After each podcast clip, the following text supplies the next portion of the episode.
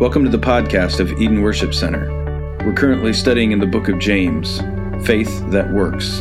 For more information, go to our website, EdenWorshipCenter.com. We got back a little after 10 o'clock last night from just a wonderful week away with Janice's family. I wanted to tell you about the, the most glorious testimony, though. This was the second year in a row that we were so blessed. Uh, to be in, in church at uh, Grace Christian Assembly, where Alan Asbury is the, the worship leader. Alan's been here several times. And, and again, this year, his pastor's father from Fort Myers, Florida, was there to speak. As it turned out, last Sunday was their, their big Sunday morning dedication for their building, and it, it was just a glorious time. And we worshiped, and it was just uh, glorious. And as the pastor from Florida shared, there was something I, I just wrote down. We serve a God of miracles. And the greatest miracle is the miracle that he does in the lives of people. And it's so easy for us to write off people and say, oh, that's hopeless. They'll never come to faith. They are such ungodly people. How many of you have ever heard of Mao Zedong? Mao Zedong, who ruled China with an iron fist, responsible probably for more murders than Hitler and Stalin combined. And yet, several weeks ago, the grandson of Mao Zedong spoke at First Assembly of God in Fort Myers, Florida declaring the faithfulness of Jesus Christ. Isn't that exciting? Yes, amen. It's so easy for us to make decisions. You know, you know, God says to Samuel the prophet, man looks on the outward appearance, but God looks on the heart. And how many times have we heard teenagers say, Well, why do people judge me for the way I dress? Some of us said that back in the last century when we were teenagers. Why do they judge us? Well, I'll tell you why. God says all that man has to go by it was the, is the outward appearance. So if people judge you based on your outward appearance, cut them a little slack, even though they're wrong about you. God knows your heart. They're just doing what God says they're going to do. They can't do anything else but judge one outward appearance. And yet, so often, isn't it amazing how we make judgments? Uh, there's very few things, I think, that anger us more than the appearance of judgmentalism or favoritism. If a teacher or if a coach shows favoritism or partiality, people are upset right now. It's not fair. I found this great little picture for you. No one likes favoritism unless you're the one being favored.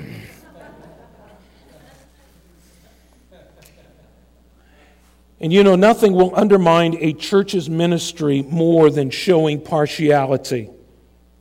How we treat people, how we treat each other will make us or break us as a church. Favoritism, showing partiality, can be deadly. If you have your Bible, open your Bible with me to James chapter 1. We're actually going to pick up with where you left off last week. Chapter 1, verse 26. Would you stand together with me as we give honor to God's word? And we're going to read down through verse 7. If anyone thinks he is religious and does not bridle his tongue but deceives his heart, this man's religion is worthless. Religion that is pure and undefiled before God the Father is this to visit orphans and widows in their affliction, and to keep oneself unstained from the world. My brothers, show no partiality as you hold the faith in our Lord Jesus Christ, the Lord of glory. For if a man wearing a gold ring and fine clothing comes into your assembly, and a poor man in shabby clothing also comes in. And if you pay attention to the one who wears fine clothing and say, Oh, you sit here in a good place, while you say to the poor man, You stand over there, or you sit at my feet? Have you not made a distinction among yourself and become judges with evil thoughts? Listen, my beloved brothers, has not God chosen those who are poor in this world to be rich in faith and heirs of the kingdom, which he promised to those who love him? But you have dishonored the poor man. Are not the rich the ones who oppress you and the ones who drag you into court? Are they not the ones who blaspheme the honorable name by which we are called? Lord, thank you for your word. Would you open our, our minds, open our ears, open our hearts? Holy Spirit, speak to us apply this word to our lives, that it might take root within us so that we are changed.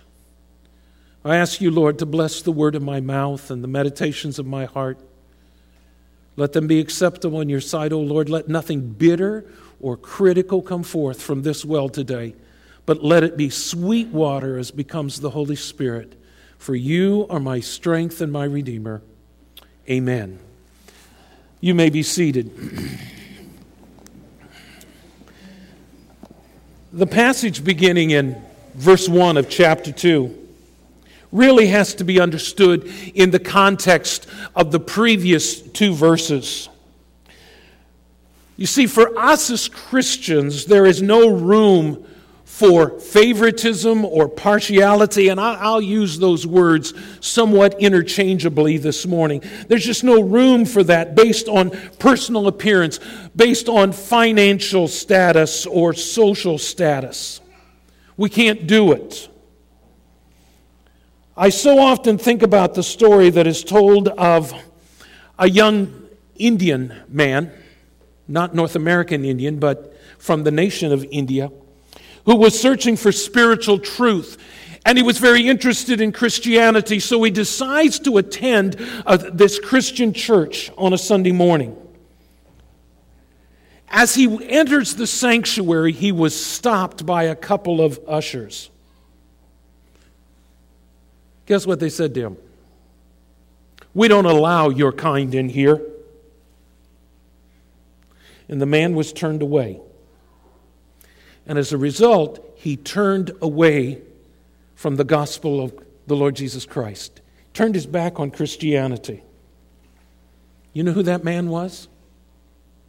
Mahatma Gandhi. Gandhi is the one who brought the British Empire to its knees through non-violent resistance. It was a man that was hungry for God and spiritual truth and spiritual reality. And he goes to a church, but because of the color of his skin and his ethnicity, he's turned away. What would have happened if the ushers would have welcomed him? What might have happened had that congregation embraced him and brought him in and he responded to the, to the gospel of the Lord Jesus Christ? What might have happened? How might India have been changed from what it is today?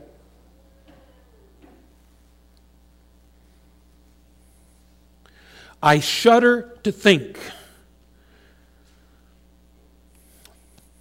of what those ushers will have to face because of their bigotry, favoritism, and partiality. I think of that, that story so often. That's why so often you'll hear me saying thank you to our ushers. They greet you at the door, they give you a bulletin, and hopefully they welcomed you. Hopefully they didn't try to chase you out. I think of the story of Gandhi, a man lost to the gospel because of a couple of church ushers. A nation lost to the gospel because of a couple of church ushers. Oh, God, help us. Help us, help us, help us, help us.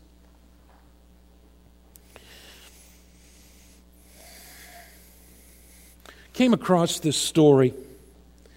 Was entitled Put Your Little Hand in Mine. True story. Happened 126 miles from here in Chicago. Little orphan boy who was living in Chicago. He lived on the streets. He heard that Dwight L. Moody was going to be preaching across town that evening. So you know what he did? He started out. Started to walk across town, grabbed an apple to eat on the way. Hopefully, you didn't steal it walked through the streets, avoided the gutters. Finally, as the sun was setting, he arrives at the church. The lights are on. Everything looks welcoming and warm inside. He walks up the big steps, and a tall man said to him, Where are you going? And the boy said, I've come to hear D.L. Moody. I've walked all across town to get here. Tall man said, You're not going inside. You're too dirty and smelly. And he pushed the boy back. Determined, the boy walked around the church to, to see if he could find a way in, if there, if there was a door that was open or, or a window, but the windows were too high and the doors were locked, and he circled the building and he just couldn't get in. Finally, he comes back. And he sits on the steps and he begins to cry. A carriage pulled up. A man in a tall beaver hat and dark coat stepped out and walked up the stairs and he said, Little boy, what's the matter? And the boy said, I've walked all the way across town to hear D.L. Moody. And the tall man said, I was too dirty. The man in the beaver hat extends his hand to the little boy and says, Put your little hand in mine. And together they walked up the steps. The doors of the church flew open. The little boy and D.L. Moody walked to the front of the church. True story. And the boy sat on the front row, took off his coat. Moody stepped behind the pulpit to speak. You know what, folks? all of us come to Jesus dirty and smelly. But when we call on his name, the doors of heaven are thrown open wide for us. And all we have to do is enter in and live in the light of his love. You know, there, there's so many scriptures that speak to this issue of partiality and favoritism. That was interesting, Deuteronomy chapter 1 and verse 16. Moses is giving instructions to the judges. This was a part of their, their judicial system. And, and he said, I charge you, judges, uh, hear the cases between your brothers and judge righteously between a man and his brother or an alien who is with him. You shall not be partial in judgment. You shall hear the small and the great alike. You shall not be intimidated by anyone, for judgment, the judgment is God's. And the cases that are too hard for you, bring them to me, and I will hear them. When God established the judicial system for Israel, part of the requirement was there was to be no partiality. I love the symbol of justice as she holds the scales. And if you look at one of those pictures, and I failed to get one for you, you will notice that justice is blindfolded, because justice is to be blind.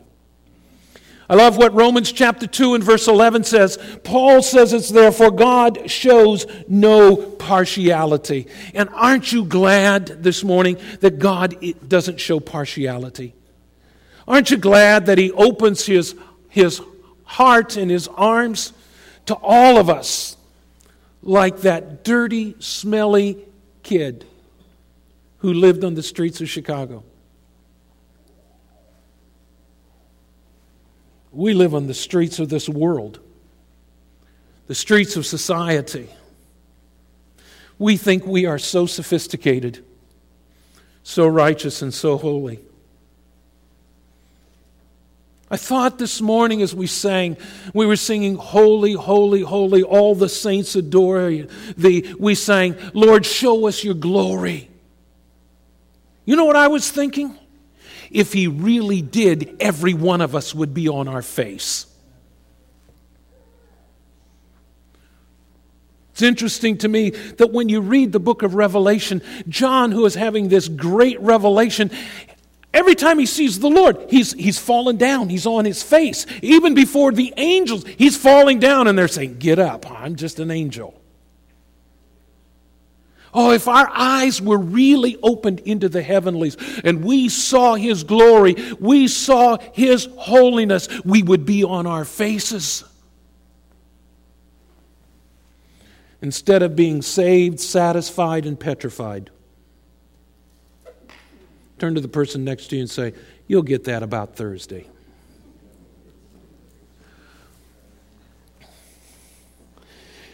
So amazing how partiality and favoritism can slip into the church so quickly. Galatians chapter 2. It happens there. And Paul talks about how he confronts Peter, and he calls him Cephas there, but he confronts him. And, and let me just read it to you. This is from Galatians chapter 2, beginning in, in verse 11. But when Cephas came to Antioch, that's Antioch of Syria, I opposed him to his face because he stood condemned. For before certain men came from James, he was eating with the Gentiles, but when they came, he drew back and separated himself, fearing the circumcision party.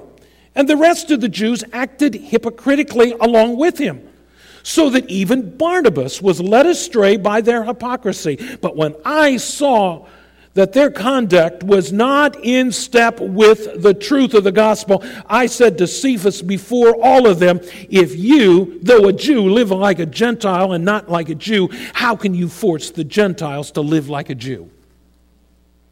I want you to picture what happens. Peter is there with, with Paul and Barnabas and the others, and they are rejoicing and they are worshiping and they're fellowshipping. They're eating with Gentiles who've come believers. But when Jewish Christians come, all of a sudden they pull back. Because they don't want to be judged and they don't want to be criticized. I made a note to myself as I I, I said, What's the problem? I'm preparing for today, looking at this, what's the problem? Well, it's almost like we're back in high school or junior high with all the drama that goes on there. Oh, my goodness. Teenagers, let me encourage you. You will survive the drama of high school and junior high. Just hold on to one of my favorite Bible verses that says this, and it came to pass didn't come to stay. You will get through this. In the time that we have left this morning, I want to share with you five things that really stand out to me about partiality and the challenge that we face with it. Number one, Partiality demonstrates that we're operating from a wrong set of values. Did you, did you see what, what James says there in, in verse 3? Because he talks about that. You're not paying attention to the right things. Who are you trying to impress?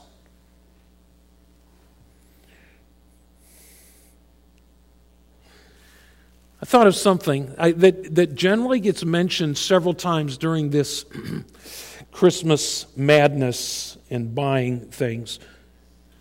Who are we trying to impress? We buy things we don't need with money we don't have to impress people we don't like.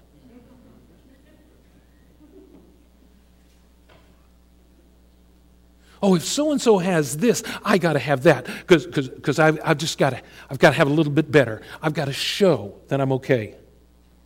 And America is up to their ears in debt because we have to have all of this stuff to impress people.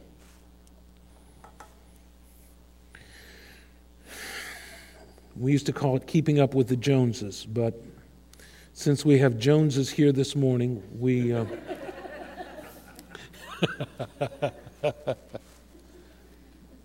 you know, it just shows that we're operating from a totally wrong worldview because we get jealous. We show partiality. We show favoritism because we want to impress people. It's just wrong. There's a second thing it really is discrimination.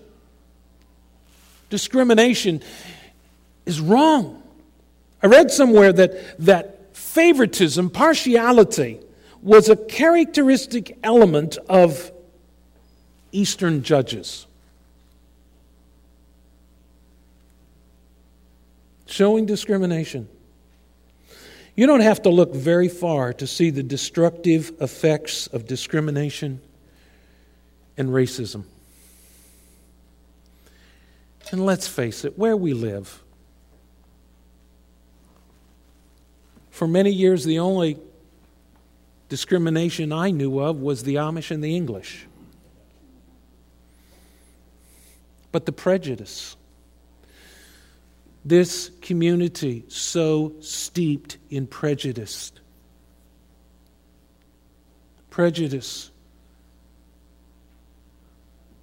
against the blacks. I never know what's. Have you noticed things? I struggle with political correctness. Am I, am I uh, supposed to call them blacks, African Americans, or I like what I heard one black preacher say of the darker hue. the prejudice because of the color of someone's skin, the prejudice because they're Mexican. Folks, we live with it here. And we better take ownership of it, and there's nothing Christian about it. And shame on us for talking about it and tolerating it and making jokes about it. I have been guilty. Have you heard the one about? No. I was just seeing if you were staying with me. It's wrong. It's discrimination.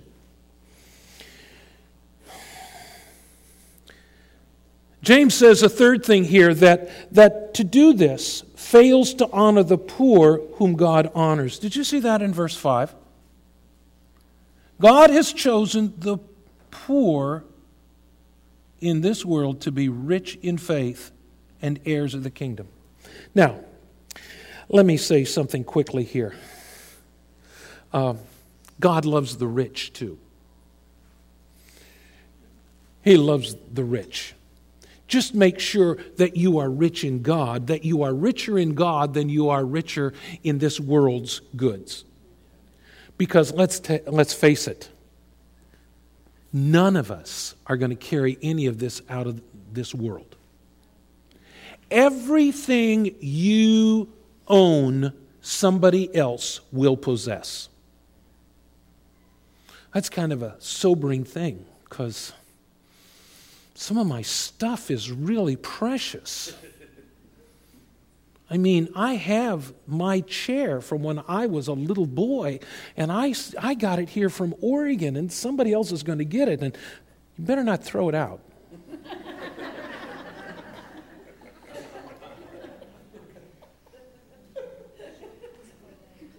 and somewhere in this building is a, is a nice old wooden lectern that was in the boys' Sunday school class at Maple Grove Church in Topeka, and they threw it away, and I got it, and you better not throw it away because it's precious.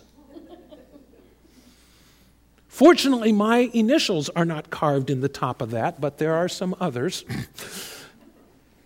Now, I'm making a joke about some of this because it's hard for us. Teenagers, especially.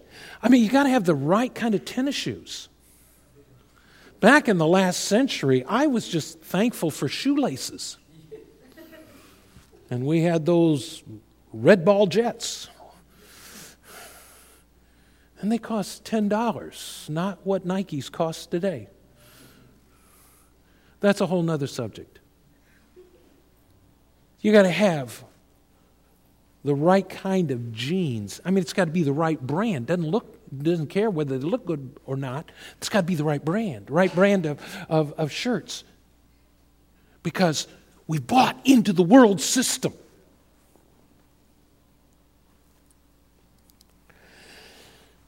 I'm digressing here. You know, it's interesting. It's often the poor of this world who are rich in their faith when it comes to the things of God. And that was really brought home to me when we were in Asia a number of years ago. Being in Indonesia, and I refer to Indonesia so much, and the Philippines, because um, my heart is is really there. It blessed me when one of our good friends introduced me to a congregation that I was going to preach in in, uh, in Asia, and he said, Pastor Harold has white skin but a brown heart. I like that. See, everything they do takes a miracle. I don't know if you think about that. Here we are in, in beautiful Northeast Indiana, and, and we talk about faith in God and that we're believing God, but you know what? We can get along pretty good without God. You know what? We got good jobs, we got money, we got warm houses. We don't need anything. But for most of our brothers and sisters around the world, everything they have is a miracle from God. I remember going to this training school and I spoke at this school. You talk about feeling humbled and feeling convicted. I was humbled and I was convicted because, let's face it, you and I are thinking, okay, what am I going to have for lunch today? I'm about turkeyed out. I don't want turkey. Do I want Mexican? Do we going to go Chinese? KFC? And here I am with young people and the question that they faced was not what will I eat today, but will I eat today? And to be with those young people who were dedicating themselves to God. They were doing a lot of prayer and fasting, one out of spirituality, two out of necessity because there was no food and yet their level of faith just goes through the ceiling. I'll never forget being in Thailand a number of years ago. And I was with the Karen people, and here were these young people experiencing phenomenal things in God, and they have nothing. And they've gathered around me to pray for my feet because of pain in my feet. I stood there and I cried as I listened to them pray and the faith that they walked in. It's good to work hard. We need to pay our bills. We need to have a good financial testimony. But listen, folks, wealth is not conducive to spirituality. I'm not saying take a vow of poverty, but I am saying wealth is not conducive to spirituality because you begin to trust in your wealth rather than in God. Where are we here? Partiality number four favors those who are actually the ones that are often oppressing. James says in verse 6 it's the same rich people that you're trying to press, impress, who are actually oppressing you. Again, I come back to something that I said earlier. We buy things we don't need with money we don't have to impress people we don't like so we can feel ourselves to be on a status with these people. Last but not least, partiality is nothing more than sin.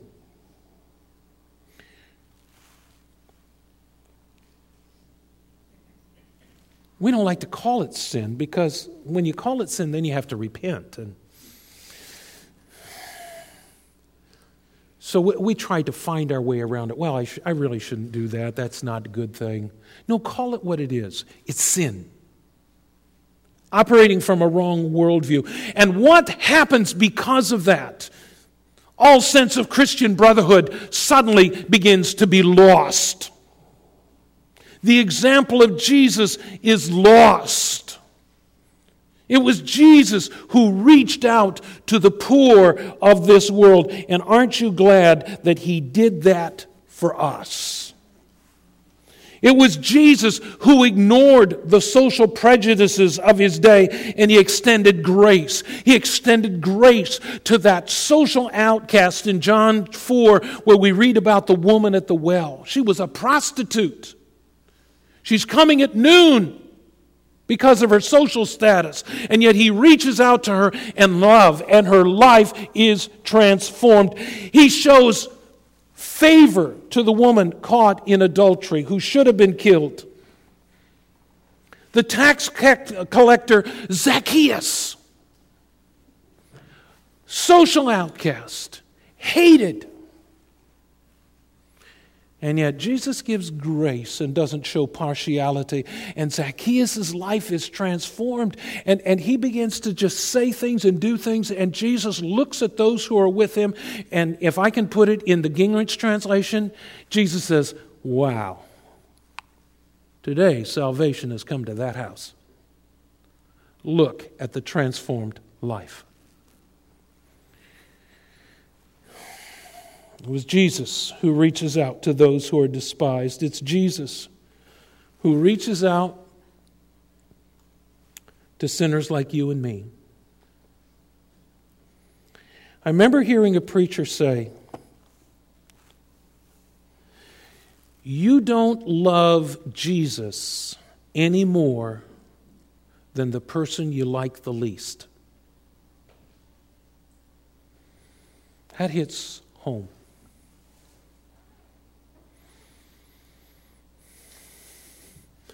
Who is it we want to identify with? Teenagers, who is it you want to be with? You want to be in the in crowd? If you feel that way, you're not alone. I uh, always enjoy going back and looking at old high school yearbooks. Have you ever noticed in the old high school yearbooks, all the girls' hair is the same? Some of us just wish we had here. The same kind of glasses, because we're looking for acceptance. And we want to be accepted by the in crowd. And have you noticed the in crowd? They can be such bullies. And if you're a part of the in crowd bully, whether you're a teenager, young adult, whatever age you are, you need to repent in Jesus' name. It is unchristian, it is ungodly, it's sin. That would have been a good time for somebody to say amen, but it's true. He doesn't show partiality.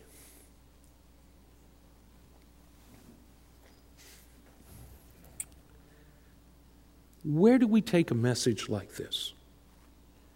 How do we put flesh on it? I believe it starts with us seeing our own unworthiness in the eyes of God. I loved what Annie said this morning, not her struggle, but even though the struggle is good.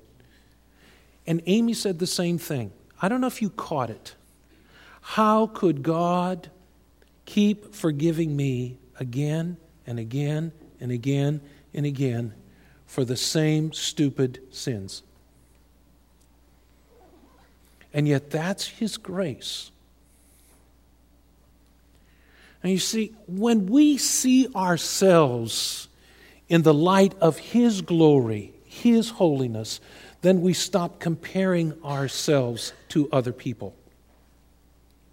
We look beyond the fancy clothes or the jeans with holes in them. Amazes me. Teenagers today pay good money to buy jeans with holes in them. Come see me after the service. I want to make some money on your foolishness. But here's the point, and with this I'm going to close. Worship team, come. Folks, when, when we see ourselves in the light of His glory and His holiness, we stop comparing ourselves to each other. We stop this madness of trying to be with the in crowd.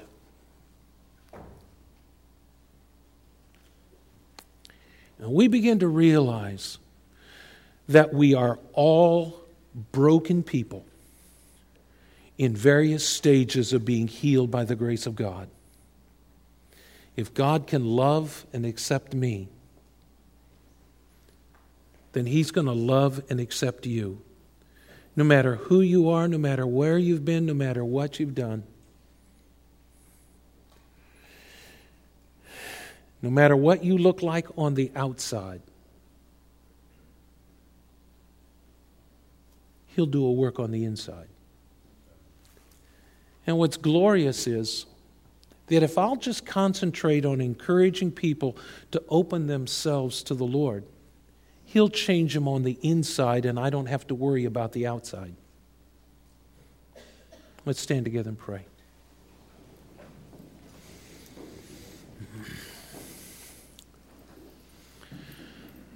If you're like me this morning, one of the things that has come to your mind are times when you showed partiality, when you showed favoritism when you fell into that trap. If you're like me, you're thinking not only about times you did that, you're seeing faces of people that you did it to. And what we need to do is repent. Lord, forgive us. Lord, thank you that you love us enough to show us our sin. Lord, thank you for the grace you gave Paul to confront Peter and the grace you gave Peter to receive the correction as he fell into hypocrisy and favoritism and partiality. And, and Lord, we don't want that to happen. So, God, do a work in us. Lord, I pray that, that as a church, we will, we will become more and more and more and more of a church that opens its arms and embraces the rich, the not so rich, the poor, and the very poor. Because, Lord Jesus, that is exactly what you've done. Lord, help us to be like Jesus. And in this coming week, Holy Spirit, make us so keenly aware of what's going on around us, our attitudes towards people. Lord, we can't change other people. All we can do is, is deal with ourselves. So make us aware of ourselves. And Father, show us ways to lovingly reach out, to embrace, and love and encourage those who feel so rejected, so ostracized, and outcast. Lord Jesus, let us be your instruments of love and grace in this coming week. Let us not be like the ushers who turned away Mahatma Gandhi. Because, Lord, we don't know what you're doing in the hearts of people. So let us be instruments of your love and your grace that opens our hearts and arms to embrace people with the love of Jesus and the gospel of the kingdom. For it's in your name I pray. Amen.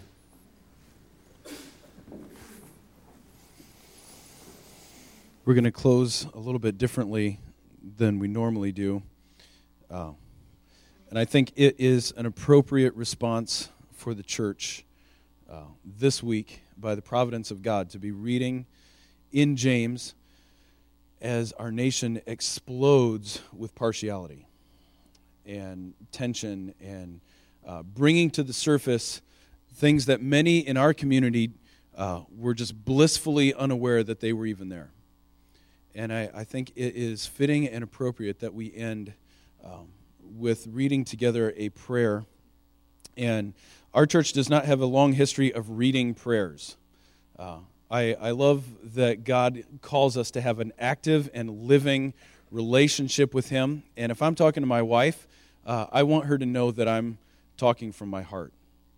And, and that, that's why a lot of our prayers are they're just sort of like from the heart in the moment. And yet sometimes there comes a moment, even in a relationship, where things are so important and, and tensions are so high that we say, I have to actually say this right. I'm going to write it down first and read it to you.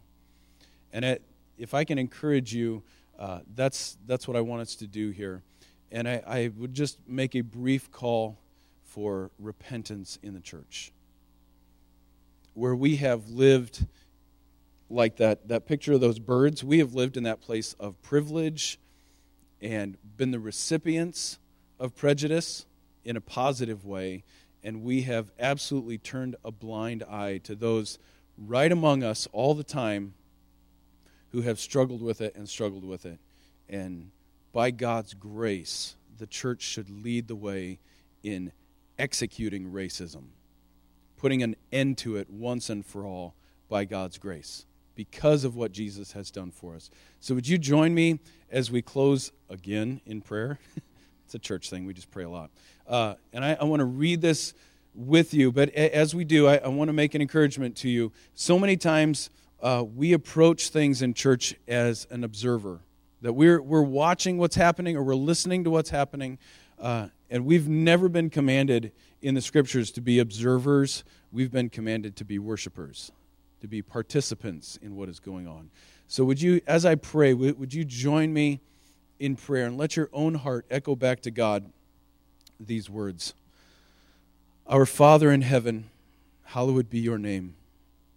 Lord, in the mess of Ferguson, make your name known. In the division and disappointment, God, make your name sweet. In the rage and reaction, God, make your name a healing balm. Be glorified through the winsome witness of the church in St. Louis and around our nation. Be glorified through the saints of every race and ethnicity as we try to walk together in more and more the excellent way. God, be glorified, O Father, as the Spirit reveals Jesus Christ and opens your word to the hurting and to the hurtful. Lord, we pray, may your kingdom come. Shine your light of truth wherever there is darkness of injustice and ignorance and misunderstanding. May your reign and rule be evident in our lips as we speak, in our heads as we think, and in our hearts as we feel. Cause truth to triumph over falsehood, gospel unity over devilish division, and affection over apathy.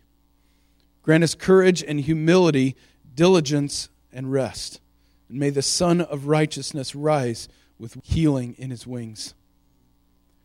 Your will be done on earth as it is in heaven. Help us turn from the things of this world, the things that are passing away, the desires of the flesh and the desires of the eyes and the pride of possessions, and turn to your will so that we might abide forever. May we do your bidding here on earth, just as the angels serve and minister as spirits in heaven. Whatever is true, whatever is honorable, whatever is just, whatever is pure, whatever is lovely, whatever is commendable, may these things be cherished and sought after in every white community and every black community and every shade in between. In the suburbs, in the cities, in the country, in neighborhoods that are overrun by crime, and in every police department overrun by prejudice. May your word be a light to our feet. So we pray, give us this day our daily bread. Give comfort to those who are grieving. Give safety to the innocent. Give hope to the hopeless. Give us judges and prosecutors and juries that are fair. Give us good laws, wise procedures, and politicians that are better than we deserve. Be a rock and a refuge for those who are scared and suffering. Help the weak to find their strength in you, and help the strong to see their need. Help the sinners find the only Savior. Forgive us our debts as we forgive our debtors. As your people, may we never forget all that we have been forgiven. No crime against us is worse than the crimes that we have committed against you. Make us slow to anger and abounding in steadfast love. Forgive us when we fight with the weapons of this world. Forgive us for not weeping with those who weep. Forgive us for judging with a measure that we do not use to judge ourselves. Forgive us for speaking when we should be silent and for being silent when we should have spoke. Forgive us for being hard-hearted and dim-witted. Forgive us for loving our comfort more than loving our neighbor. Forgive us for being too often indifferent to injustice in our world and unrighteousness in our lives. Lead us not into temptation, but deliver us from evil. Help, O Lord. We are tempted to despair. We're tempted to cynicism, tempted to bitterness, tempted to give up, tempted to assume the worst about our brothers and sisters, tempted to let commentators and cable news network tell us what is real. We're sorry for the times that we have been unthinking and unfeeling and unsympathetic. We're sorry for the times that we have rushed to judgment. We are sorry for self righteous grandstanding and self serving stereotypes. Deliver us, God, from these evils of lawlessness and lovelessness. For yours is the kingdom, the power, and the glory forever. So we say that you are strong and we are weak. You are eternal and we are infinitesimal. You lack for nothing, and we need everything. You see all, know all, and can do all. We only see in part, know in part, and we can barely even do our part. Be wisdom in our confusion, be victory in our struggle, and peace in our fear. As we gather at the cross and lay our burdens down, no matter what the pain, no matter what the sadness, no matter what the fog of friendship or the fog of war, every day when morning gilds the sky, may Jesus Christ be praised, in whose name we pray. Amen. Amen. God bless you. You are dismissed.